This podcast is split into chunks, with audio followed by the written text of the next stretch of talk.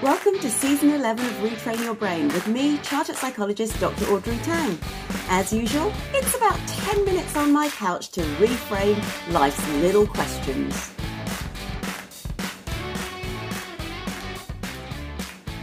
If you've only got a couple of minutes to try and reclaim some headspace, try one of the 10 following exercises.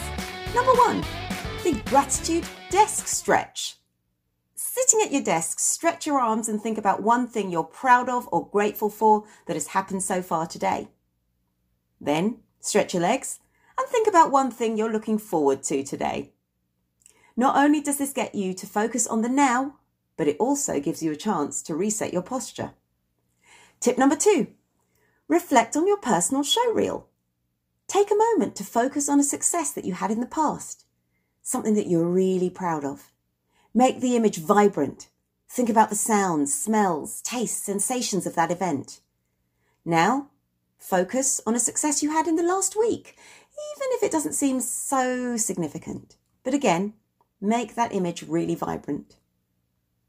This exercise helps you refocus your confidence because, yes, you can always think about things you've achieved in the past, but it reminds you to aim for success on a regular basis because you've managed it recently even if it was just a little win. Number three, identify your field based successes. When you train for a job, success is easily identified through your exam grades or certificates. In the workplace, it relies on subtleties such as repeat business or a bonus or promotions or recognition in your appraisal. Identify the success criteria of your field. Measure yourself against that criteria, not what you see others are posting on LinkedIn. Note the areas in which you're pleased with your progress and those where you'd like to do more. Then you can also identify one action you can do to take a step closer to improving it and do it.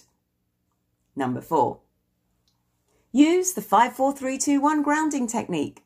Rather than telling yourself to calm down, get out of your spiral of overthinking by stating five things you can see, four things you can hear, three things you can touch, two things you can smell, and one thing you can taste. Number five, revisit your positivity reservoir.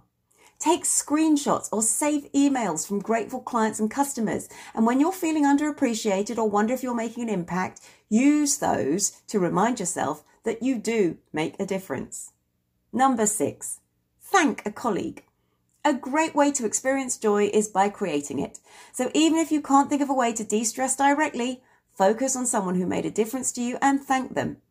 By offering positive energy, you'll probably find more in yourself. Number seven, speak kindly to yourself. Show yourself some self compassion by using statements such as, I know this is tough. I get that this really sucks. By giving yourself permission to feel frustration or anger or sadness, you can minimize its intensity. And that in itself can help clear some thinking space to move through it. Something that I do personally, which may sound very silly, is whenever I encourage my dog, I always say things like, Good girl, you're doing well, well done. That wasn't so bad, was it? Keep going. And I actually tried saying that to myself, yes, in that voice, the other day. And you know what? It actually worked. So I'm going to do it again. Now, here are a couple of tips for leaders to minimize areas of stress. Creative perspectives is number eight. And that is if you're trying to come up, or one of your team is trying to come up with a new idea or design, try thinking about the problem from the eyes of a child, or an astronaut, or a pirate, or a chef. Or what about the perspective of your client, or their audience, maybe? Even though you may dismiss some of the initial ideas, you will have opened your mind to ideas outside your personal perspective. Number nine is lightning bolt your brainstorm. So rather than having an open forum for those who may dominate, which can also hinder those who are a little shyer, give your teams a chance to write down their ideas individually. Then perhaps a minute to share and discuss them in pairs, and then open the discussion as a group.